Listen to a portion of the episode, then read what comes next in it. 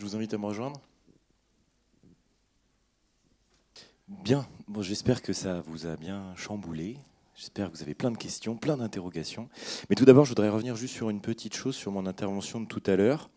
Euh, je vous ai présenté les, associations qui faisaient partie du GLCP, le groupement local de concertation prison, mais j'en ai, j'en ai omis plusieurs. Donc je vous ai fait un petit papier, un petit récapitulatif, parce que c'est important de tous les citer. Donc au sein du GLCP, vous avez Emmaüs, l'association Olivier Girand, le Génépi, les visiteurs de prison, l'aumônerie de la maison d'arrêt, le courrier de Beauvais, la Ligue des droits de l'homme et le Secours catholique. Donc sur ce, évidemment, je vous prie d'accepter mes excuses parce qu'il n'y avait absolument aucune volonté de ma part de, porter atteinte euh, à l'action ou alors à l'engagement des associations au sein du GLCP. Voilà, n'y voyez aucun mal. Donc euh, on va démarrer la deuxième partie de cette soirée qui vise justement à organiser un débat donc avec les, intervenants qui sont présents ce soir en lien avec le film mais également en lien avec... Euh, tout ce qui concerne les conditions de détention en France, en prison en France. Donc tout d'abord, je vais laisser la parole aux deux intervenants, si vous voulez bien juste vous, présenter euh, votre métier, votre spécialité, et puis voilà, je vous donne la parole. Bonsoir à tous, Jean Debarry, je suis avocat au barreau d'Angers. J'interviens euh, exclusivement en droit pénal et assez régulièrement auprès de détenus. J'y suis une fois euh, par semaine pour tout vous dire. Euh, donc euh, les conditions de détention, ça me parle un petit peu, mais je dirais qu'un petit peu finalement parce que à travers ce film, on, voit bien la vie de la détention et on voit bien aussi à quel point, c'est ce que j'ai ressenti moi en tant qu'avocat pénaliste, à quel point l'avocat finalement on le voit assez peu. Euh, comme souvent dans les films, pas toujours très respectueux, puisqu'on a un avocat qui passe euh, des, courriers et des documents, ce qui est parfaitement interdit. Je pense qu'il faut le dire, il faut le dire aujourd'hui à cet instant. Euh, donc voilà pour la petite et courte présentation. Je vais laisser la parole également à, mon confrère. Oui, bonjour à tous. Christophe Aubert, avocat au barreau d'Angers, également maître de conférence à la faculté de droit de Rennes en histoire du droit. Euh, effectivement, je ne suis pas spécialiste en droit pénal, mais j'interviens depuis 15 ans assez fréquemment aussi à la maison d'arrêt euh, en matière pénale. Euh, effectivement, on est, on est assez sous le coup quand on voit ce film. je pense quand même que cette maison d'arrêt n'est pas une maison d'arrêt modèle, comme on pourrait dire, qu'elle réunit un peu tous les euh, tous les problèmes que l'on peut savoir et connaître en, prison. Donc il faut, il faut en garder et puis il faut aussi en rejeter. On en parlera peut-être tout à l'heure. Euh, sinon, effectivement, je pense que c'est un film qui, comporte quand même pas mal de réalités euh, aujourd'hui dans le système carcéral, qui pose, qui pose des difficultés. et je pense que tout à l'heure, on en, également, on en reparlera. Voilà. Très bien, je vous, ferai un, un, petit historique très rapide de la peine de prison et puis de la maison d'arrêt d'Angers. Eh ben justement, très, rapide. Vous, anticipez ma question parce que justement c'était ça. C'était justement faire un, bref introduction entre guillemets sur euh, sur la prison, sur le monde carcéral et en particulier celle d'Angers. Donc comme vous m'aviez dit tout à l'heure, si vous pouviez juste faire une petite présentation historique de la prison et en particulier celle d'Angers. Voilà, vous avez anticipé la question. Sa parole. Oui, alors sur euh, la première chose qu'on peut dire tout d'abord, c'est quand même que l'emprisonnement reste quelque chose d'assez marginal. Il y a à peu près 70 000 personnes qui sont détenues en France aujourd'hui, très peu de femmes. Et je pense que tu confirmeras aussi qu'on a, on a rarement rencontré des femmes au cours de notre activité, mais il en existe, il y a des, il y a des maisons d'arrêt. Je crois que c'est d'ailleurs celle de Rennes qui, doit figurer dans le film, euh, Jacques Cartier. Bon, euh, en tout cas, euh, la peine d'emprisonnement, c'est ça que je voulais vous dire, c'est une peine marginale et qui finalement apparaît assez tardivement dans le droit français, parce que sous l'Ancien Régime, donc qui est la période qui va aller jusqu'à la Révolution, ce n'était pas considéré comme une peine, une peine à part entière. On ne mettait pas les gens en prison, si ce n'est pour les, en, termes de détention prévisoire, pour les conserver avant qu'ils soient jugés mais on ne les mettait pas en prison parce que ça coûtait trop cher. Il fallait les nourrir, il fallait euh, entretenir des bâtiments. Donc ce n'était pas la, peine qui était, appliquée. en plus, on, souhaitait le, plus possible écarter les gens définitivement de la société. Donc on les condamnait à mort ou on les, on les bannissait, c'est comme ça qu'on disait. Mais la peine de prison euh, n'existait pas en tant que telle. Elle n'existait pas d'ailleurs non plus dans les sociétés de l'Antiquité. Euh, chez les Romains, on n'emprisonnait pas, on condamnait beaucoup à mort, on bannissait, on faisait des mutilations, mais on n'emprisonnait pas. Et ce sont les révolutionnaires, justement, en 91, le Pelletier de Saint-Fargeau, qui était un grand, grand révolutionnaire, qui a euh, décidé de convaincre l'Assemblée de créer une peine d'emprisonnement. On, parle de peine privative euh, de liberté, donc Code pénal de 1791. À partir de ce moment-là, effectivement, que la, peine d'emprisonnement apparaît comme une des, principales peines, avec la peine de mort, dans le, Code pénal. Et puis par la suite, eh bien, on aura au XIXe siècle des, sujets de réflexion, notamment sous la Restauration, le, comte de Cazes, qui était ministre de l'Intérieur, qui va mener des travaux de, réflexion importantes euh, sur la, peine d'emprisonnement, notamment, euh, là aussi je pense qu'on en reparlera, des conditions euh, d'incarcération. Et puis 1832, le retour de Tocqueville et de Beaumont qui étaient partis aux États-Unis pour étudier le système carcéral et qui vont amener avec eux un certain nombre de réformes euh, qu'on va retrouver notamment dans la maison d'arrêt d'Angers. Ils se sont beaucoup intéressés au système pénitentiaire américain et ça va revenir, j'en dirai deux mots juste après, dans le, dans le système carcéral. Ensuite, eh bien, on passe à la à l'après-seconde guerre mondiale avec une réforme importante euh, qui est la réforme due par le magistrat euh, à mort, qui a beaucoup réfléchi sur les, là encore sur les conditions de, détention, euh, notamment ce qui n'apparaît pas beaucoup dans le film. Je le regrette, c'est tout ce qui concerne la resocialisation du détenu. À un moment donné, on voit une jeune femme effectivement qui, essaie d'apprendre à lire. Mais c'est aujourd'hui, dans le système carcéral, depuis euh, cette réforme euh, d'après-guerre, de 1948, on cherche plus seulement l'amendement, hein, c'est-à-dire faire en sorte que l'individu, dans l'univers carcéral, euh, se réfléchisse sur lui-même, mais essaie aussi de, se resocialiser. Et, personnellement, je pense que mon confrère sera d'accord. la peine de prison, pour nous, avocats, ce n'est pas la solution, très clairement. Euh, la solution, c'est soit des peines alternatives, euh, soit essayer, euh, s'il y a emprisonnement, et là encore je redis que c'est vraiment assez marginal, s'il y a emprisonnement, c'est vraiment pour resocialiser les gens et les, faire sortir pour qu'ils puissent se réinsérer facilement. Alors la maison d'arrêt d'Angers, elle, a été, elle a été décidée par le Conseil général d'Angers en 1851 euh, c'était à l'époque considéré comme une, prison modèle, si je puis dire, justement parce qu'on travaillait sur ce qui venait des États-Unis. Et l'architecte à l'époque voulait faire un, bâtiment qui soit assez austère. Dans ses rapports, on trouve le mot horrible qui revient assez souvent. Donc il fallait frapper les esprits, d'où cette, cette, ceinture assez, assez austère. Et puis, euh, une influence très grande euh, qu'on appelle l'influence de Bentham, l'utilitarisme de Bentham, Jérémy Bentham au XIXe siècle, qui est la construction qu'on retrouve d'ailleurs aussi dans le, dans le film, et d'ailleurs je pense que la maison d'arrêt doit dater à peu près de la même époque. Donc c'est ce qu'on appelle le système panoptique, euh, c'est-à-dire ce qu'on retrouve à la maison d'arrêt, une espèce de rotonde centrale, et puis des, axes, il y a trois, à la maison d'arrêt trois axes qui vont dans chaque sens avec des cellules donc c'est le système panoptique euh, qui permet en fait à un minimum de détenus, un minimum de surveillants, pardon, de surveiller un maximum de détenus. C'est ça la conception utilitariste euh, de Jérémy, euh, de Jérémy Bentham. On retrouve aussi à la maison d'arrêt une particularité d'Angers, c'est dans la rotonde des inscriptions avec des formules Dieu te, protégera, ceux qui pleurent, etc. C'est assez révélateur, de l'époque concernant les conditions, effectivement, euh, à Angers, elles sont assez, tu reviendras certainement là-dessus tout à l'heure. Elles sont bon, assez, comme dans toutes les maisons d'arrêt, euh, difficiles. Alors, ce qu'on ne voit pas non plus dans le film, ce qui est peut-être un peu regrettable, bon, je passe sur les, tous ces objets qui circulent, euh, ce qui me semble tout à fait surréaliste. C'est un peu le mythe de l'avocat qui arrive avec sa sacoche euh, et qui sort de sa sacoche des livres, des objets, des lettres. Bon, c'est strictement interdit. Hein, tu l'as rappelé tout à l'heure. Y compris d'ailleurs aussi au parloir en famille. C'est vrai pour le parloir avocat, mais aussi pour le parloir famille. donc ça, ça relève un peu du fantasme.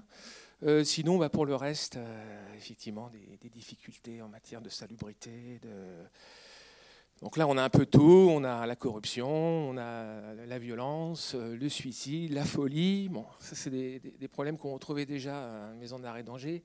Ce qui était surtout critiqué à Angers, c'était bon, les, tests des cellules, 9 euh, mètres carrés. Mais à l'époque, je rappelle bien, ce qu'on appelait le système de Philadelphie, donc importé des, États-Unis par euh, Tocqueville. À l'époque, c'était considéré comme une, maison d'arrêt expérimentale, modèle. Il y avait des systèmes euh, de couchettes mobiles, de, vases pour que les, détenus puissent faire leur, euh, leur toilette, leurs besoins. Donc c'était considéré, ça a toujours été considéré donc, au XIXe siècle comme une prison, euh, une prison modèle. Voilà en gros ce que l'on peut dire sur l'historique de la, maison d'arrêt. Donc place Olivier Girand, puisque la maison d'arrêt, je ne l'ai pas dit, mais a servi de lieu de détention pendant la Seconde Guerre mondiale. Et Olivier Girand était un, jeune résistant qui a été euh, fusillé à 23 ans euh, par les Allemands euh, et qui a donc donné son nom ensuite à la maison d'arrêt, la maison d'arrêt d'Angers, qui a été construite d'ailleurs, c'était des anciennes carrières sur lesquelles a été construite cette maison d'arrêt. Voilà, éventuellement, s'il y a des questions. Non, c'est vrai, j'imagine qu'on aura l'occasion d'étayer de, les conditions de détention tout à l'heure, je suis d'accord avec vous. Mais vous parliez justement, pour, pour, enchaîner, sur la marginalisation des peines. Et là, je trouve que justement, le film reflète encore plus la marginalisation qui fait que l'incarcération féminine, c'est quand même mhm. une part très réduite des, des, incarcérés en France, des détenus en France, parce qu'il faut juste imaginer que dans, dans, la région des Pays de Loire, vous avez un centre de détention féminine qui est à Rennes, alors que dans toutes les autres villes de la région, que ce soit Angers, que ce soit Nantes, euh, euh Rennes également, vous avez euh, une maison d'arrêt euh, masculine, voire le, quartier des mineurs même qui est, à Nantes. Donc, maître, je ne sais pas si vous vouliez rajouter quelque chose non? Peut-être rajouter simplement, comme disait Christophe, parce que j'avais les fameuses phrases que Christophe évoquait et qu'on a en fait en haut de la rotonde à la maison d'arrêt d'Angers. Et je trouve que ça symbolise assez bien justement le, sens qu'on a voulu donner à la prison au moment où elle a été construite, 1851, euh, je crois le début, tu disais, 1856. Euh, donc quatre. Très bien. Et donc quatre phrases donc, qui sont sur le, sur le plafond donc, de cette rotonde. La première, c'est Dieu ne dédaigne pas d'abaisser ses regards sur la demeure des captifs. Deuxième, le Dieu qui tant de fois fit grâce aux coupables offre encore ici le pardon. Troisième, vous qui souffrez, invoquez le Seigneur et il vous soulagera. Le quatrième, le repentir et l'espérance adoucissent le sort de ceux qui pleurent. Donc on voit vraiment le, sens euh, qu'on a voulu donner à la prison euh, à l'époque pour la maison d'arrêt d'Angers en termes de, style, je dirais, euh, architectural, décoratif presque. On retrouve assez bien le, style de la maison d'arrêt dans, ce film-là, tant on voit bien par les grilles ou les murs, le, côté aussi assez vétuste de l'établissement. Il n'y a pas une seule prison en France, il y a vraiment plusieurs types de prisons. Il y a des établissements qui sont beaucoup plus modernes et qu'on retrouve en fait quasiment euh, dans la région parce que Angers euh, fait un petit peu de brebis galeuse en termes de, vétusté euh, et de, vieillesse de l'établissement parce que justement cette ancienne maison d'arrêt de Rennes n'est plus en exercice. Je crois qu'on pourrait me confirmer puisqu'on a la direction de la maison d'arrêt qui est présente aussi ce soir. On a des établissements qui sont plus modernes dans la région. Je pense évidemment à Nantes que ce soit le centre pénitentiaire, le centre des détention de Nantes ou euh, le quartier maison d'arrêt. À Rennes, c'est pareil, Rennes-Vezin, Le Mans, les Croisettes est beaucoup plus récent. On va retrouver une vieille maison d'arrêt pour le plus proche à Tours, par exemple. Et euh, donc c'est euh, encore, ça commence à disparaître. Et puis le projet de la maison d'arrêt a priori en bonne voie, même s'il a été tellement de fois repoussé qu'on croise les doigts, mais on espère véritablement que ça va enfin venir à jour pour, pour Trélazé, même si je crois que tous les achats de terrain ne sont pas encore terminés et qu'on est encore que au stade de l'élaboration du projet, au stade de savoir est-ce qu'on fait une maison d'arrêt, c'est-à-dire les gens qui sont en attente de jugement, est-ce qu'on fait, euh, je pense que ce qu'on appelle tous de nos voeux, un établissement pénitentiaire un peu plus complet, avec un centre de détention pour les gens qui sont condamnés. Euh, je pense que c'est euh, intéressant parce que on le voit ici avec notamment les parloirs dans ce film, c'est quand on est privé de liberté, le, lien avec la famille est important et plus on est incarcéré loin, évidemment, de ses proches, euh, d'autant plus quand on a euh, bah, des personnes qui viennent de euh, milieux sociaux assez défavorisés et qui n'ont pas forcément les mêmes moyens pour se rendre assez loin de chez eux. C'est important d'avoir dans chaque département, je pense au moins, un centre de détention. Et pour nous, ce n'est pas le cas. il faut aller assez souvent, c'est avec Rennes, Nantes ou Argentan pour les condamnés définitifs. La prison, c'est donc, euh, vous le savez évidemment tous, une privation de liberté, mais je crois qu'on le comprend bien dans ce film-là. C'est un peu plus que ça. C'est une vraie privation de l'intimité. On l'a vu avec euh, la vie affective, les contacts qu'il peut y avoir entre la, donc Sophie Marceau et, son fils, qui sont assez restreints, et puis surtout sur aussi la vie sexuelle. On, l'a bien vu dans le film. C'est une privation aussi de la gestion des actes quotidiens. On le voit bien pour la question notamment, l'a vu du, papier toilette, de la gestion des ouvertures de portes. on l'a pas vu effectivement, et je le regrette aussi, mais on a bien vu que l'axe du film, c'était de montrer de la violence. Hein, euh, très clairement, il y a un côté très, euh, très manichéen. On a voulu, en, quelques, en un très court laps de temps, montrer euh, tout ce que la prison pouvait receler de, violence et, d'excès de l'être humain. Et c'est assez vrai, mais le fait de le voir en aussi peu de temps peut laisser un aspect un peu caricatural, faut le dire aussi. c'est voilà, un, point important. Donc les actes quotidiens, on voit bien laver, se manger, se soigner, euh, les démarches sociales qu'on n'a pas pu voir malheureusement, euh, mais tout passe par euh, quelqu'un d'autre, par un tiers. Il y a une perte d'autonomie qui est assez importante. Et ça, dans le sens de la peine, c'est une vraie question, parce que qu'on veuille éloigner les gens pour les mettre en prison, c'est une chose, s'il y a une nécessité, mais après, il faut préparer l'après, et puis désocialiser les gens, ça n'augure rien de bon pour le jour où ils vont sortir, parce qu'une peine de prison, c'est toujours une peine évidemment qui est temporaire, puisque même si la perpétuité existe, on sait bien que ça n'arrive qu'assez rare. C'est euh, aussi la privation, on le voit bien, du droit de réagir à la frustration. On l'a bien vu dans le personnage de Sophie Marceau dans ce film-là, qui, euh, elle, parce qu'elle a un bagage culturel plus important que d'autres, arrive à contenir et, peut-être juste à hurler sur, euh, sur elle-même. Quoique, à la fin, on voit bien que ça fait ressortir le, pire d'elle-même, mais on le voit bien sur d'autres personnes qui n'ont pas ce bagage culturel-là, que la frustration, bah, ça vient s'exprimer de façon véritablement violente. Euh, le sens de la peine, mais Christophe en a parlé, et puis une privation euh, véritablement de la dignité humaine. Euh, on le voit bien dans certaines, certaines conditions de détention.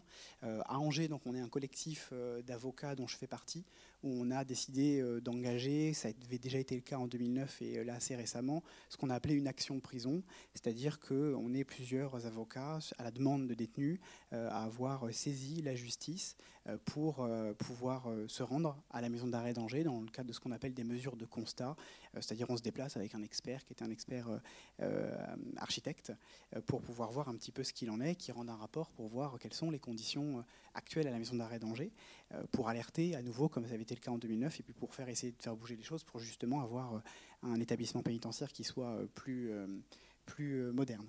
Euh, donc cette action, euh, euh, on saisit la justice pour avoir, je une expertise. On a essayé de faire beaucoup plus que ce qu'on a eu, parce qu'en réalité, ce qu'on aurait bien voulu, nous, c'est avoir des experts beaucoup plus variés pour faire des relevés biologiques, pour voir exactement sur des questions, je dirais même bactériologiques, pour avoir des relevés de son on l'entend bien là dans ce film-là et même jusqu'à la fin de ce film on entend les sons de la maison d'arrêt qui sont, euh, je trouve, assez exactement ceux qu'on peut entendre à la maison d'arrêt d'Angers. Euh, tout ça, on n'a pas pu l'avoir parce que parce que c'est compliqué. C'est compliqué d'entrer en prison.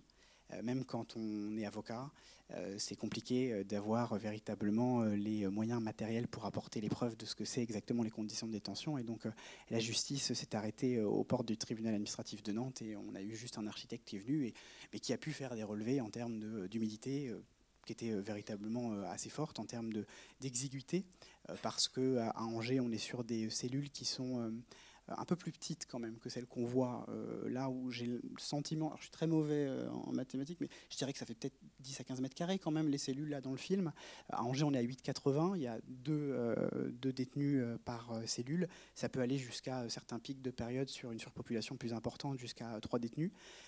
or la réglementation si vous voulez c'est pour une, cellule individuelle euh, ça doit être 11 euh, mètres carrés. On ne peut avoir deux personnes dans une cellule que quand on dépasse les 11 mètres carrés. Parce que dans une cellule de 8 mètres 80, quand vous mettez euh, deux lits superposés, des toilettes, une table, un frigo, il y a deux, trois petites autres choses, mais globalement, ça prend déjà la place. Avec deux personnes, on a quand même un espace de liberté qui est extrêmement restreint. Et, on le voit bien dans le film-là, c'est assez, c'est un tout petit peu plus intimiste, je dirais presque à Angers, c'est dramatique de le dire ainsi.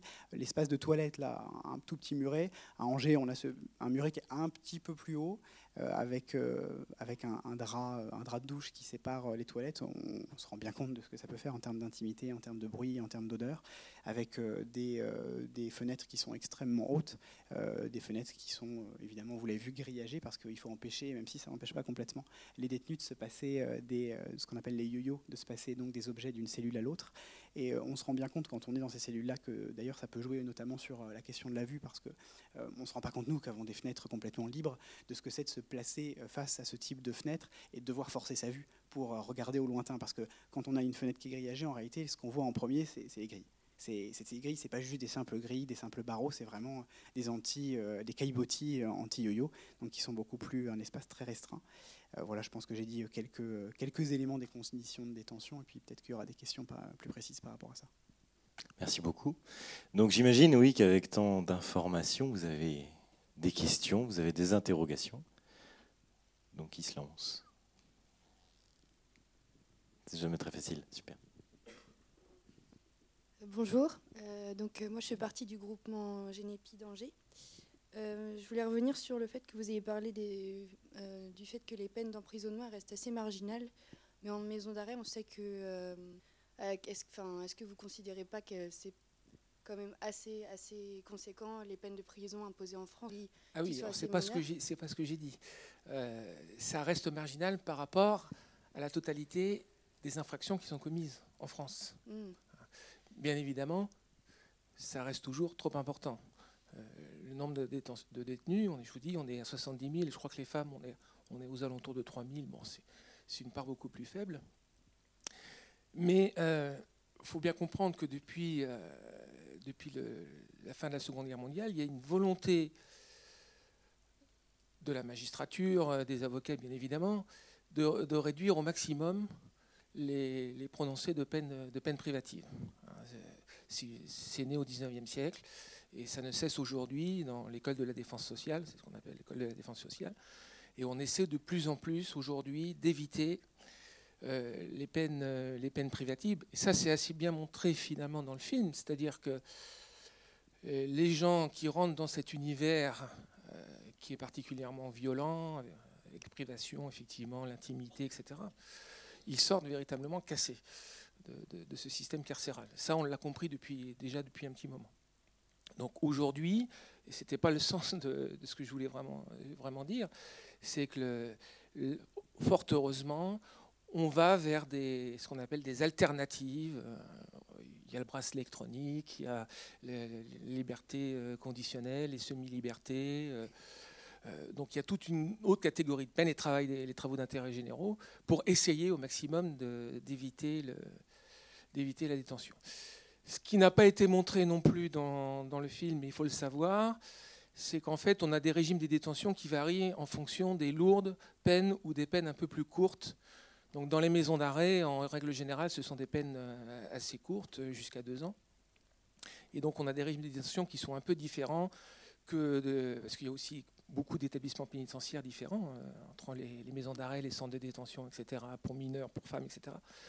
Et euh, donc les régimes sont aussi un peu différents, ce que, que ne montre pas dans, ne montre pas dans le film, avec des, droits, des, restrictions. Euh, euh, j'ai entendu à un moment donné dans le film où il fallait attendre trois semaines pour un parloir, ça m'a paru quand même quelque chose de tout à fait aberrant.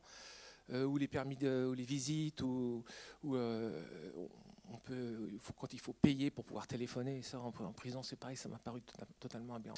Mais euh, il y, a aussi beaucoup de régimes différents, c'est ça qu'il faut, qu'il faut bien voir entre les maisons d'arrêt, les centres de détention, les maisons centrales. Euh. Mais je suis d'accord avec vous, hein, c'est aussi ce que je voulais dire. il reste malheureusement encore aujourd'hui euh, trop de, de peines d'emprisonnement, ça c'est clair. Et du coup, à ce niveau-là, j'ai une question au niveau est-ce que les juges ils prennent assez en compte les peines alternatives et est-ce que c'est pas eux qui font partie du système d'entretien du fait qu'il y ait beaucoup de peines d'emprisonnement une dernière remarque sur la resocialisation. Mhm. Euh, est-ce que vous précisez ce que vous voulez dire par rapport à ça? Parce qu'on sait qu'en maison d'arrêt, les détenus ont un temps très important par jour en, mhm. cellule. Euh, enfin, mhm. Pour moi, la resocialisation elle paraît assez limitée. Euh, la resocialisation, j'entendais par, la mise en place de, systèmes éducatifs, d'ouverture sur l'extérieur, enfin, d'essayer de réinsérer au maximum les, les gens à leur sortie. Ah oui, après. Après, la, après la, prison. Euh, sinon, l'autre sens de votre question, c'était les peines alternatives. Euh, alors, je n'ai pas de statistiques.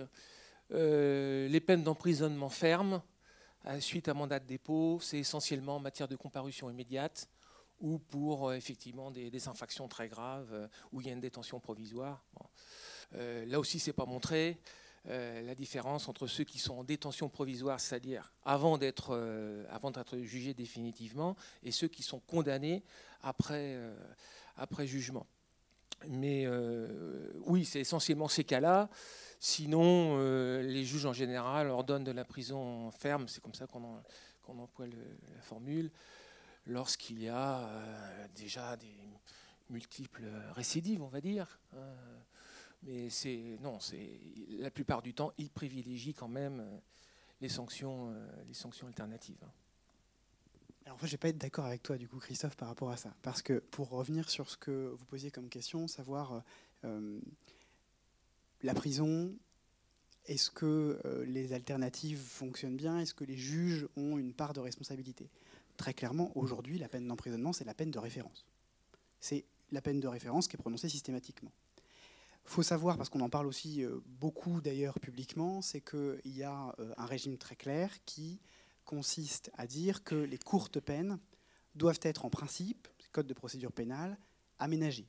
C'est-à-dire que euh, les peines d'emprisonnement qui sont de un maximum de deux ans pour quelqu'un qui n'a jamais été condamné, je vais faire court parce que ce n'est pas exactement ça, qui n'est pas en état de récidive légale, ou les peines jusqu'à un an pour quelqu'un qui est en récidive légale, donc a déjà été condamné pour l'emprisonnement il y a moins de cinq ans, ces peines-là, elles peuvent faire l'objet d'un aménagement. C'est-à-dire qu'il y a un entretien après la peine de prison prononcée par le tribunal devant le juge de l'application des peines. Et le juge de l'application des peines doit savoir, en regardant la situation de la personne, est-ce que euh, véritablement on est sur un peu un cas désespéré, pour vraiment résumer, et faut que cette personne soit incarcérée, ou est-ce qu'au contraire, on a des efforts euh, d'insertion sociale, de réinsertion, une situation particulière, familiale, professionnelle, qu'il faut préserver parce que désocialiser quelqu'un, comme je disais plus tôt, ça n'augure rien de bon pour l'avenir. il y a véritablement, à mon sens, un certain dévoiement de cette règle de l'examen automatique de ces courtes peines. Parce que pour le tribunal correctionnel, pour le juge pénal, c'est euh, plus facile de prononcer de l'emprisonnement, une courte peine, et de dire le juge d'application des peines verra plus tard. Il verra plus tard si ça fonctionne. Et ce qu'on voit comme statistique, il y a eu, euh, ça c'est un élément assez récent que j'avais vu dans le Courrier de l'Ouest après une enquête d'un chroniqueur judiciaire, c'est que 50%, un petit peu moins de 50% des peines fermes, des courtes peines, euh, font l'objet d'un aménagement de peine. Ce qui veut dire que quand vous avez un tribunal correctionnel qui prononce une courte peine, sans incarcération euh, immédiate, effectivement, dans le cadre des comparutions immédiates, pour des faits qui viennent de se commettre de très grande gravité, il y a donc la case juge d'application des peines mais ce n'est que finalement que dans moins de 50% des cas que la personne va avoir un bracelet, elle va avoir une semi-liberté, elle va avoir un travail d'intérêt général, elle va avoir des jours amendes par exemple. Euh, voilà, je pense que c'est une partie de la réponse. C'était une question qui était aussi extrêmement large, donc euh, on pourra en parler pendant des heures. Si vous avez même des questions pour revenir sur le film, euh, vous pouvez. C'est pas interdit. Il y avait Madame. Mais vous parlez par exemple d'aménagement de peine, mais il y a une importance extrêmement grande du milieu social dont on est originaire pour cela.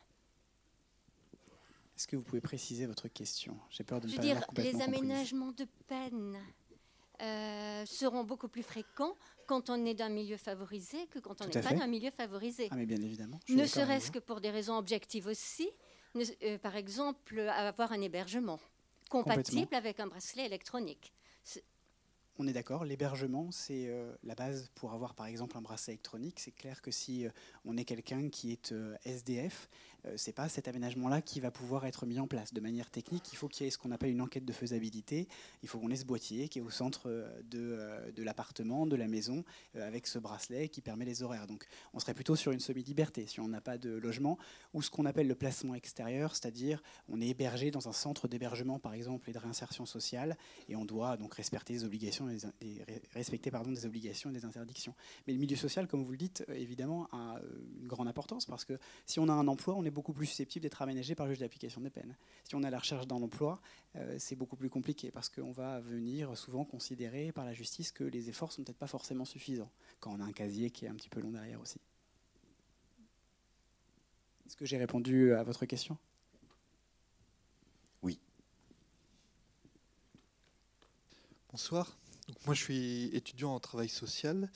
Euh, ça va peut-être faire un peu redite avec la première intervention, mais de ce que j'en comprends, du coup, euh, le but de la privation, de liberté, c'est de sanctionner des comportements déviants. Et donc, en partant de là, est-ce que la privation, privation de liberté, elle n'est pas contre-productive dans le sens où on impose aux détenus, euh, à la sortie, de se resocialiser, de rentrer dans le moule de la société donc pour la réintégrer à leur sortie, alors qu'ils n'en ont pas les moyens en maison d'arrêt. Et donc deuxième question qui est en lien avec euh, celle-là, de par votre expérience, est-ce que la privation de liberté, c'est efficace en termes de récidive et de resocialisation? Alors pour la première question, euh, vous n'avez abordé qu'un seul aspect en fait de la peine privative, donc qui est la resocialisation depuis la Seconde Guerre mondiale. Mais au départ, c'est aussi la prison une question pour le détenu de s'amender, c'est-à-dire de réfléchir sur ce qu'il a fait, euh, de prendre conscience effectivement qu'il a commis des actes répréhensibles. Donc il y, a, cet aspect-là aussi qui, est important. Ça, c'est votre, euh, votre, première question. Sur la seconde question, je crois que j'y ai répondu tout à l'heure. Effectivement, euh, c'est pas efficace ça, peut être efficace euh, dans certains cas. Puis il ne faut pas oublier aussi qu'il y a ce qu'on appelle en criminologie une catégorie de criminels qu'on appelle les criminels justiciers, qui sont convaincus d'avoir euh, commis une infraction conformément à l'idée de justice qu'ils ont. Et ceux-là, on peut les enfermer des années durant. Et une fois qu'ils sortent, de toute façon, euh, ils, restent convaincus d'avoir, agi conformément à la justice. Donc non, c'est effectivement, c'est je pense que c'est pas c'est pas une solution. Euh, c'est pour ça, je reviens sur ce que j'ai dit tout à l'heure, et je pense que les juges en sont conscients, c'est pour ça qu'ils privilégient des mesures alternatives. Euh, un travail d'intérêt général, quelqu'un qui a commis un tag sur un mur, euh, même s'il le fait pour la dixième fois, on va lui ordonner de repeindre ce mur sur une mairie, plutôt que de le mettre en, prison. voilà, je pense que la solution, elle est là. Euh, il y a un problème aussi de surpopulation euh, carcérale. Bon, on évoquait tout à l'heure la, question de la maison d'arrêt d'Angers. il y avait 150 détenus à la maison d'arrêt d'Angers au 19e siècle. C'était à peu près un détenu par, euh, par cellule. Aujourd'hui, on est à deux, voire parfois à trois. Donc là, effectivement, on n'est plus dans des conditions satisfaisantes, si vous voulez, pour que l'individu, une fois qu'il sort de prison, et puis on peut apprendre aussi euh, en prison, euh, rencontrer des gens, se créer de nouveaux réseaux, euh, et puis se ressombrer par la suite dans la, dans la délinquance. Donc c'est clair que que c'est pas effectivement l'emprisonnement la solution, sauf peut-être pour une petite partie de gens qui seront capables de faire ce cheminement en eux-mêmes, de s'amender, et puis ensuite de faire les, avec les moyens qu'on leur donne euh, pour, euh, pour pouvoir se réinsérer et se, et se resocialiser. Et donc je reste convaincu, en, ce qui me concerne, que les peines alternatives, pour moi en tout cas, sont la... Sont, je ne dis pas que c'est la solution, parce qu'il arrive aussi à un moment donné, je crois qu'il faut être très clair. Euh, une fois vous commettez une infraction, vous passez en justice,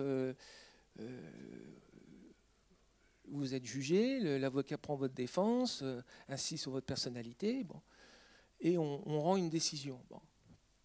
La première fois, sauf si vous avez commis une infraction très grave, vous ne serez pas condamné de l'emprisonnement ferme. Il arrive à un moment donné, si vous récidiviez systématiquement, il va falloir effectivement prendre une solution qui pourrait être celle de l'emprisonnement.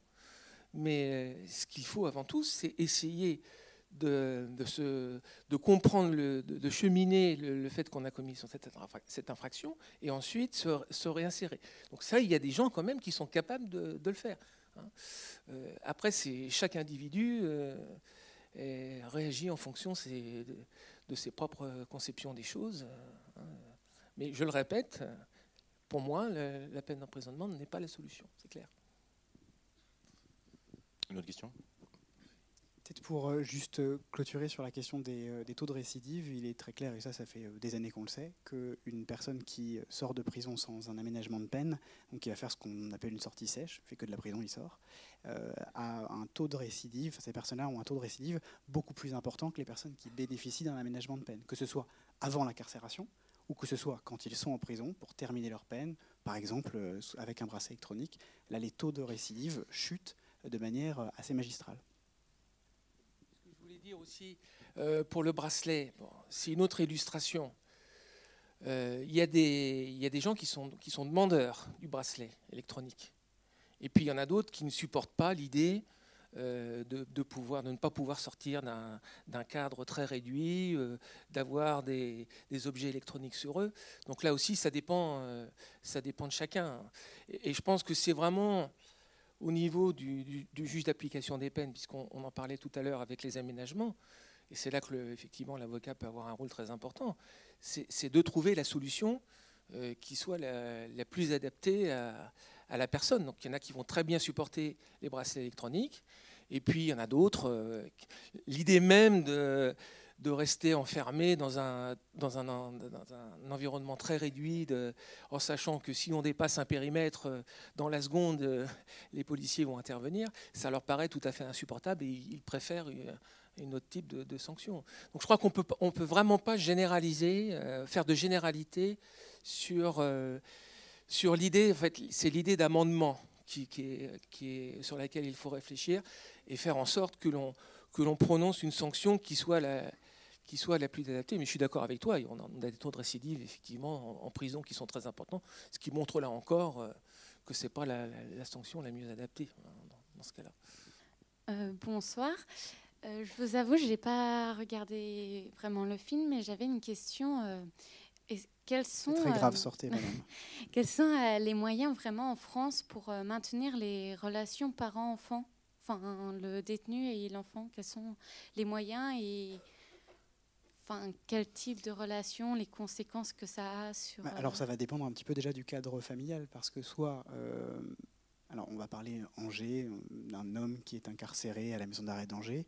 Euh, s'il, a, euh, s'il est toujours avec sa femme et que, qu'ils ont des enfants ensemble, il peut y avoir des demandes de permis de visite pour que les enfants puissent voir leur père au parloir. Si en revanche il y a une séparation, euh, il existe une association qui a été présentée, qui fait partie d'ailleurs du groupement local de concertation prison, l'association Olivier Girand, euh, qui euh, permet justement de mettre en contact les enfants avec leurs parents. Là, je ne serais pas le mieux placé pour répondre parce que c'est vraiment pas du juridique ni du judiciaire. Bonsoir. Est-ce que vous pourriez nous parler des prisons, des expériences de prison à ciel ouvert? Je crois savoir qu'enfin, je connais pas bien le sujet, mais j'ai capté quelques infos parfois à la radio. Je crois qu'il y en a une en Corse. Euh, est-ce que vous avez Très des infos à nous en fait, Je suis pas vraiment mieux placé pour vous dire. J'ai à peu près les mêmes informations que vous. Hein. Donc euh, malheureusement, je ne vais pas m'étendre sur le sujet. Je ne sais pas pour toi, Christophe. Apparemment, il y a un, taux d'insertion plus facile, enfin moins de violence. C'est ce qui a été, ce que j'ai pu entendre. Voilà, mais j'en sais pas plus et j'aurais été curieuse d'en savoir plus. Merci. Oui, ce que je voulais dire aussi euh, sur la misère sexuelle dans les prisons, donc il y a eu des tentatives depuis quelques années d'unité de vie familiale euh, pour essayer de remédier à cette question, mais c'est pas non plus généralisé sur l'ensemble du territoire. Oui, ou parfois elles existent et sont pas utilisées.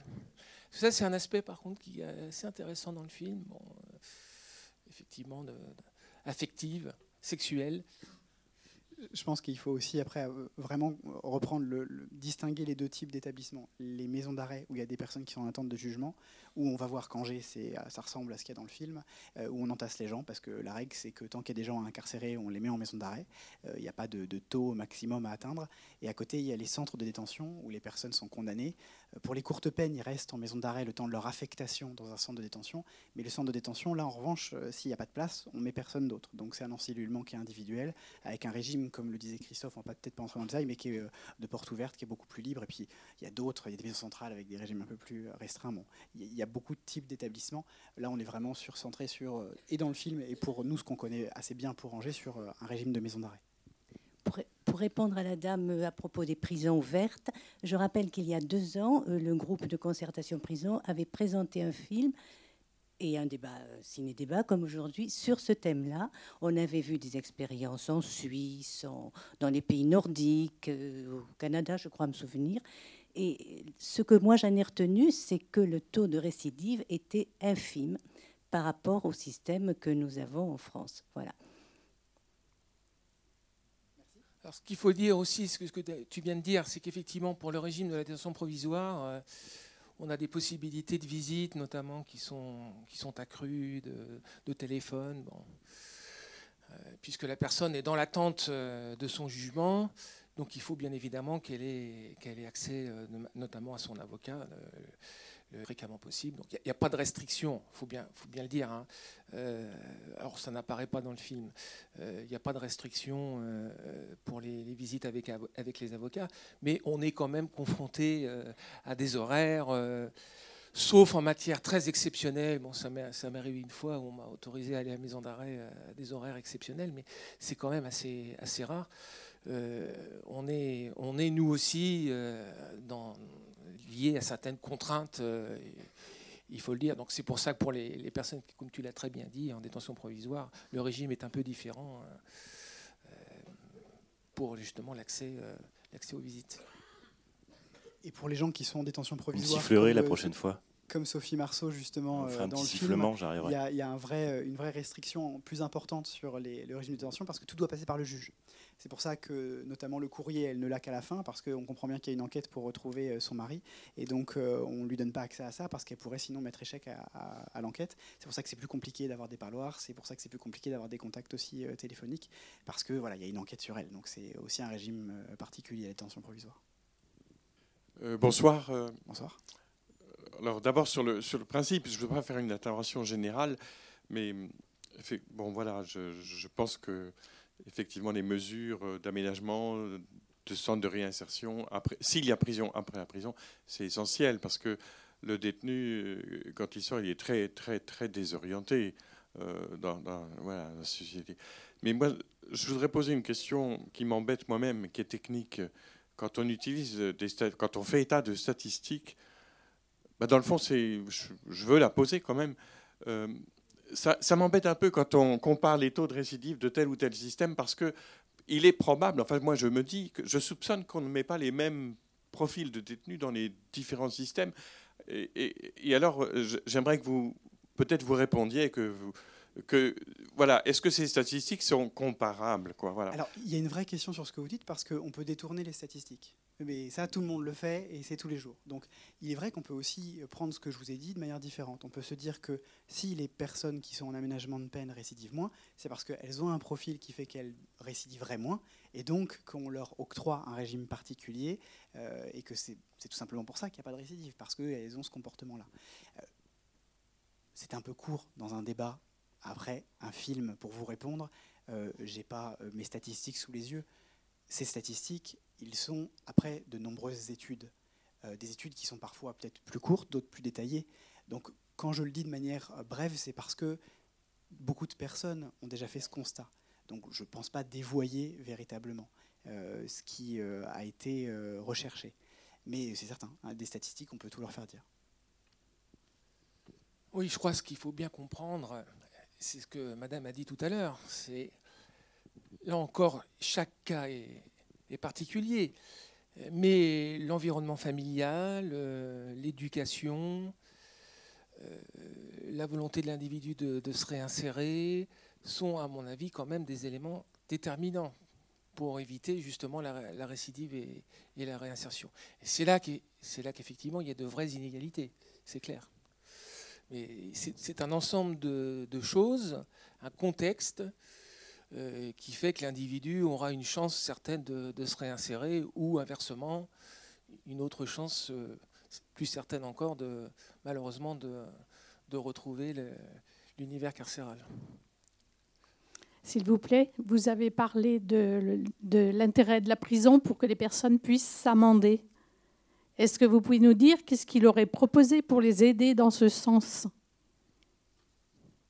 Bah, Je crois à rien. Le fort interne, c'est ce qui est propre à chacun. Donc, mais effectivement, si, il y a, à la maison d'arrêt d'Angers, au 19e siècle, on avait bâti une chapelle au centre de la rotonde pour que les personnes puissent se recueillir. Mais là encore, c'est, je dirais, c'est quasiment insondable. Hein. C'est insondable, ça, relève de, chaque euh, conscience, mais effectivement, il n'y a pas. On le voit bien de toute façon dans le film, toute cette violence, toute euh, la salubrité, bon, euh, ne sont pas propices effectivement à, s'amender et à réfléchir sur son, ce qu'on a pu faire. Je pense qu'on peut résumer. Il se passe quand même certaines choses en prison. Je suis pas un grand croyant de la prison, mais quand même. Il y, a un triptyque qu'on voit en prison qui est un, triptyque euh, activité, soins, indemnisation. Ce qui pourrait être, un peu pour répondre à votre question, euh, la démonstration de la volonté d'amendement. Euh, s'amender parce qu'il faut se réinsérer socialement, donc on peut travailler, suivre des cours, les bonnes dates d'incarcération, parce que pour les peines très courtes, euh, je relisais euh, un article euh, du Courrier de l'Ouest où la directrice de la maison d'arrêt d'Angers indiquait que la moyenne des peines de prison, c'était 4-5 mois. Donc sur 4-5 mois, on ne peut pas faire grand-chose. Mais quand on est là un peu plus longtemps, on peut faire aussi des formations plus importantes. Donc il y a l'activité en détention, très mal payée, on en a parlé dans le film. il y a, je pense, encore énormément de progrès à faire. Sur... Le droit du travail ne pénètre pas la prison, ça n'existe pas. il y a les soins, c'est-à-dire qu'il y a euh, une unité euh, sanitaire qui est présente en détention, c'est-à-dire des professionnels qui dépendent du centre hospitalier universitaire d'Angers, mais également des professionnels qui dépendent du centre de santé mentale, le Césame, et qui viennent bah, faire, avoir des entretiens, mettre en place des groupes de parole avec les détenus. Il y a également une association assez connue de, nous qui pratiquons cette matière-là, qui est l'ALIA, l'Association ligérienne d'addictologie, donc pour toutes les personnes qui vont avoir comme ça une consommation problématique à l'alcool, aux stupéfiants, euh, il y a euh, des entretiens qui sont réalisés. Et puis, euh, on pousse aussi les détenus à mettre en place l'indemnisation de leurs victimes quand ils ont été définitivement jugés par des versements volontaires avec la comptabilité. Donc, c'est un peu, je pense, ce, triptyque. Et en plus, l'idée de définir avec son conseiller pénitentiaire d'insertion et de probation un projet de sortie cohérent pour justement ne pas être amené à être dans une certaine déshérence et à recommettre des infractions qui qui est une partie du sens de la prison. Juste une petite remarque, on va bientôt clore le débat. S'il vous reste euh, quelques questions. Oui. Oui, pour revenir sur la. Euh, oh, pardon. Pour revenir euh, sur l'efficacité des peines, euh, des peines euh, aménagées ou mais, en général sur la réinsertion, je voudrais poser une question sur les, les possibilités qu'ont les travailleurs sociaux et crûment s'il y a assez de personnel pénitentiaire d'insertion et de probation. Je crois que la réponse est dans la question. évidemment que non. Évidemment que non. Et puis quand on voit les conditions dans lesquelles ils travaillent, euh, j'ai fait une partie de ma formation professionnelle. Euh, j'ai passé une semaine à la maison d'arrêt d'Angers avec euh, le service pénitentiaire d'insertion et de probation.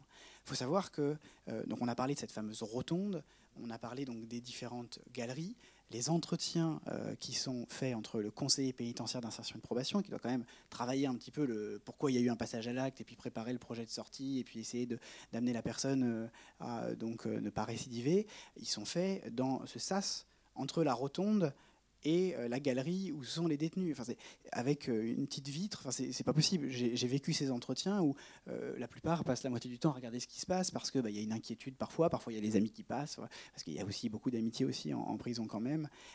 donc non, c'est complètement insuffisant, évidemment. Évidemment, les conditions ne sont pas suffisantes. Ce qui était bien résumé dans le film, à un moment, de façon humoristique, c'est quand la surveillante pénitentiaire, qui d'ailleurs au tout début du film passe pour être un peu la méchante, et on, voit qu'il y a un peu de nuance quand même dans son rôle à elle, dit à un moment on est tous dans la même merde. On va, voilà, surveillants, détenus, dans des conditions euh, exécrables, tout le monde est dans la même merde, ça c'est clair. Je vous remercie.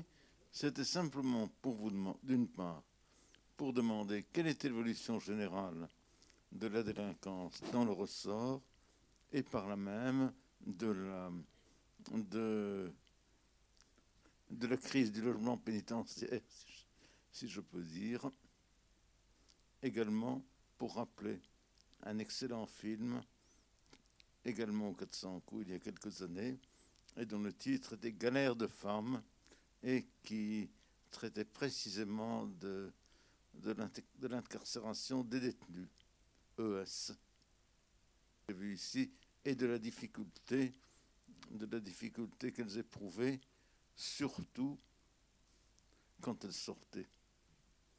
Comme, le, comme un auteur l'a écrit, je fus libéré le temps, c'est alors que les ennuis, commencèrent. Pour ma part, j'ai pas euh, les statistiques exactes. Il faudrait plutôt avoir un parquetier euh, qui va vraiment avoir, euh, les statistiques d'évolution de la délinquance. On a tendance à dire, mais on peut encore reparler de la déformation des statistiques, que les infractions n'évoluent pas, mais qu'en revanche, l'incarcération évolue. C'est a priori ce qu'il ressort. Mais on n'a pas tous les ans des statistiques du ministère de la Justice, donc c'est assez délicat. Désolé, j'ai pas donc de réponse très claire à votre question. Oui, j'ai entendu tout à l'heure une expression euh, que je trouvais pas tout à fait juste. J'ai entendu privation de liberté et privation de dignité. Je pense qu'on peut plus parler d'atteinte à la dignité et que ces atteintes à la dignité ben, doivent être euh, combattues. Voilà, c'est tout. Je maintiens mon expression. Oui, alors sur ce point, euh, effectivement, c'est une véritable question. Il faut savoir qu'il y a une jurisprudence constante de la Cour européenne des droits de l'homme sur cette question effectivement de la dignité euh, des détenus euh, dans les établissements pénitentiaires. Euh, dans la loi de 2009, il est bien rappelé dans l'article premier que la mission des établissements pénitentiaires, c'était de préserver l'intégrité physique, etc., la dignité des, des, détenus. Et les pays sont retoqués régulièrement, effectivement, sur la question de la surpopulation pénale, parce qu'on n'a pas les statistiques, mais on sait qu'il y a quand même une surpopulation avec des taux aux environs 160% d'occupation des prisons. Donc ce qui ne répond pas aux statistiques, 160%. Donc ce qui montre bien qu'on a une véritable surpopulation et, la CEDH régulièrement sanctionne. Euh, alors elle a, des conditions. Euh, c'est au bout de tant de mois, qui si c'est temporaire, elle ne sanctionne pas, si c'est au bout de plusieurs mois, elle sanctionne. Mais euh, c'est effectivement une question, essentielle, c'est la dignité de l'individu dans, l'univers carcéral, son intégrité physique, sa, protection mentale, son, hygiène, tous les droits, on va dire, les droits de l'homme, hein, manière générale. Maître Frolov, qu'est-ce que vous voulez nous dire? C'était Paul Morand qui voyageant, qui voyageant en Afrique entre les deux guerres, notait que la peine privative de liberté n'avait absolument aucun effet dissuasif là-bas, qu'au contraire, les détenus ne voyaient aucun inconvénient à être, à être hébergés et nourris, sans doute pas plus mal qu'ils ne l'étaient, qu'ils ne l'étaient en liberté. Et pourquoi Ce pourquoi les châtiments corporels, ce qu'on appelait la chicote. Vous avez fait valoir tout à l'heure la difficulté qui a été la vôtre euh, au moment de devenir un expert euh, à la maison d'arrêt. Euh, quelles sont les difficultés auxquelles sont confrontées la personne détenue d'abord et son avocat ensuite pour faire valoir des personnes incarcérées justement? Et deuxième question, avez-vous vu euh, une euh, évolution aux conditions, aux conditions carcérales euh, depuis Ça fait un moment qu'on n'a pas eu de, rapport du contrôleur général de privation de liberté. En fait, il y en a eu en 2008-2009, si je ne me trompe pas. C'était donc nous, la, la suite de, de l'action qu'on a menée. Les difficultés qu'on a pu avoir, c'est que en, donc, on avait demandé beaucoup de mesures de constat outre le Deuxième chose, on avait demandé à ce qu'on puisse voir euh, toutes les cellules qui avaient été occupées par euh, notre détenu parce qu'il change assez fréquemment. C'est pas quelque chose qu'on voyait dans le film là, mais chez nous à Angers, il change assez fréquemment de cellules. Et on nous a refusé d'aller voir, on, avait le droit d'aller voir que la cellule où ils étaient au moment du constat, au moment de l'expertise, du déplacement de l'expert alors que pour certains, ils étaient là depuis deux jours. Donc ça manquait un petit peu euh, de, euh, donc de, matière. On nous a autorisé à voir les lieux euh, collectifs. On n'a pas pu aller voir, par exemple, la cellule disciplinaire, les cellules disciplinaires. J'ai pu le voir, moi, dans, le cadre d'un autre, dans d'autres conditions, mais pas avec cet expert-là, par exemple. donc ça fait partie notamment des difficultés qu'on a pu avoir pour, pour y aller. Et puis on a eu Il y a de manière assez générale aujourd'hui un constat de ce que la maison d'arrêt est vétuste à Angers, mais au-delà du discours qui est affiché, on a des difficultés parce que le, les services du garde des Sceaux, du ministère de la Justice, ne voulaient pas qu'on y aille dans la procédure qu'on a mis en place, on nous répondait parce qu'on échange par mémoire interposée, c'est une procédure écrite, hein, on se balance des conclusions, euh, et euh, le garde des Sceaux nous dit non, vous n'entrerez pas, ce n'est pas euh, utile, puisqu'on a déjà des vieux rapports de 2008-2009, et puis on envoie des photos. Alors tout ça a été quand même, c'est-à-dire que c'est la personne dont on, conteste les façons dont il incarcère nos clients qui nous dit je vous apporte les éléments. C'est pas possible. C'est pas possible. Ce qu'on voulait, c'était justement euh, pouvoir y aller pour constater de nous-mêmes avec euh, un expert qui est, euh, un tiers. Donc ça, c'était assez difficile déjà à mettre en place et on avait d'ailleurs des lignes assez savoureuses dans les écritures du garde des sceaux parce qu'on nous disait notamment que on mettait en, cause la vétusté des locaux, le fait que c'était extrêmement dégradé. Mais si c'est dégradé, c'est quand même que c'est à cause des détenus. Je veux dire, il y a des dégradations qui sont faites par les détenus, donc c'est bien de leur faute. Et c'est vrai que la personne qui a dégradé, parce que ça arrive évidemment, loin de moi, les, loin de moi l'envie de, contester le fait que des détenus dégradent les locaux de la maison d'arrêt, c'est pas parce que ça a été fait par l'un que l'autre doit le subir. Évidemment, je pense que chacun. Mais ça faisait partie voilà, des, éléments. Puis on nous disait euh, non, non, il n'y a pas de rat, il n'y a pas de cafard, mais en même temps, euh, il y a euh, de la dératisation et de la désinfectisation à peu près tous les deux à trois mois. Donc moi, je ne sais pas, je sais je ne suis, pas, suis pas un détenu, je ne suis pas là tout le temps. J'écoute ce qu'on on peut me dire. Personnellement, je n'ai jamais constaté de rat et aucun de mes détenus m'a parlé de rat, par exemple. en revanche, des insectes, on en, a, quand même pas mal parlé. et puis surtout les conditions. Quand moi j'ai vu les cellules, on a, c'est disparate. Hein. on a des cellules qui sont genre presque on va dire à peu près bien parce qu'on a du carrelage au sol et puis on a tenté de repeindre autant que faire se peut pour avoir quelque chose un peu de blanc, de clair euh, qui donne une impression un peu plus agréable. Et il y a d'autres cellules euh, qui ressemblent beaucoup plus à des grottes avec euh, des, des, des, voûtes extrêmement dégradées, des traces de, de, de, dégoulis un peu sur les murs. Enfin, j'ai pu voir les douches qui sont donc séparées des cellules, les douches avec un faux plafond, une VMC mais qui fonctionne pas, un faux plafond extrêmement délabré, des, vitres cassées. Enfin, c'était parce qu'il faut manifestement les remettre, les remettre en fonctionnement, réparer tout le temps. Peut-être trop souvent, trop souvent on peut pas le faire. Euh, on parle. Ah mais évidemment c'est rien, mais moi je suis pas détenu, je lis. Bah, c'est ce qu'on m'a montré quand j'y suis allé, mais j'ai pu aller dans les cellules des euh, clients que j'avais, euh, et donc j'ai pu voir leurs cellules, et j'ai pu voir donc des cellules qui étaient acceptables, je dirais, et d'autres qui étaient extrêmement, extrêmement indignes. Mais ça dépend, ça dépend, j'imagine. Euh, ce que je peux dire pour rebondir sur ce qui vient d'être dit, c'est qu'il y a eu des rapports aussi sur la maison d'arrêt d'Angers euh, que j'ai pu consulter aux archives départementales et qui montrent que déjà au, XIXe siècle, on avait des problèmes de rats, euh, qu'on avait des problèmes de gens qui perdent la tête, qu'on ne sait pas trop quoi faire, qu'on envoyait au centre Sésame de Saint-James, qu'on avait des problèmes de violence. Alors pas tellement d'ailleurs, des violences entre entre détenus, mais plutôt avec l'environnement carcéral. Et d'ailleurs, je trouve qu'on met trop, trop l'accent sur les violences aussi dans le film qui puissent exister entre, entre détenus. Donc c'est un problème ancien, avec aussi une question euh, qu'on peut se poser, c'est quand on réunit effectivement, notamment lorsqu'il y a des problèmes de surpopulation, euh, quantité d'individus sur un même endroit, forcément, on est confronté à ce type de choses, euh, sauf si on n'a pas la volonté euh, politique euh, de mettre les moyens qu'il faut pour e-, essayer de, les éviter ou les interdire totalement. Mais je pense que les conditions, de toute façon, depuis la nuit des temps, les conditions en prison sont difficiles. Il faut être, faut être clair.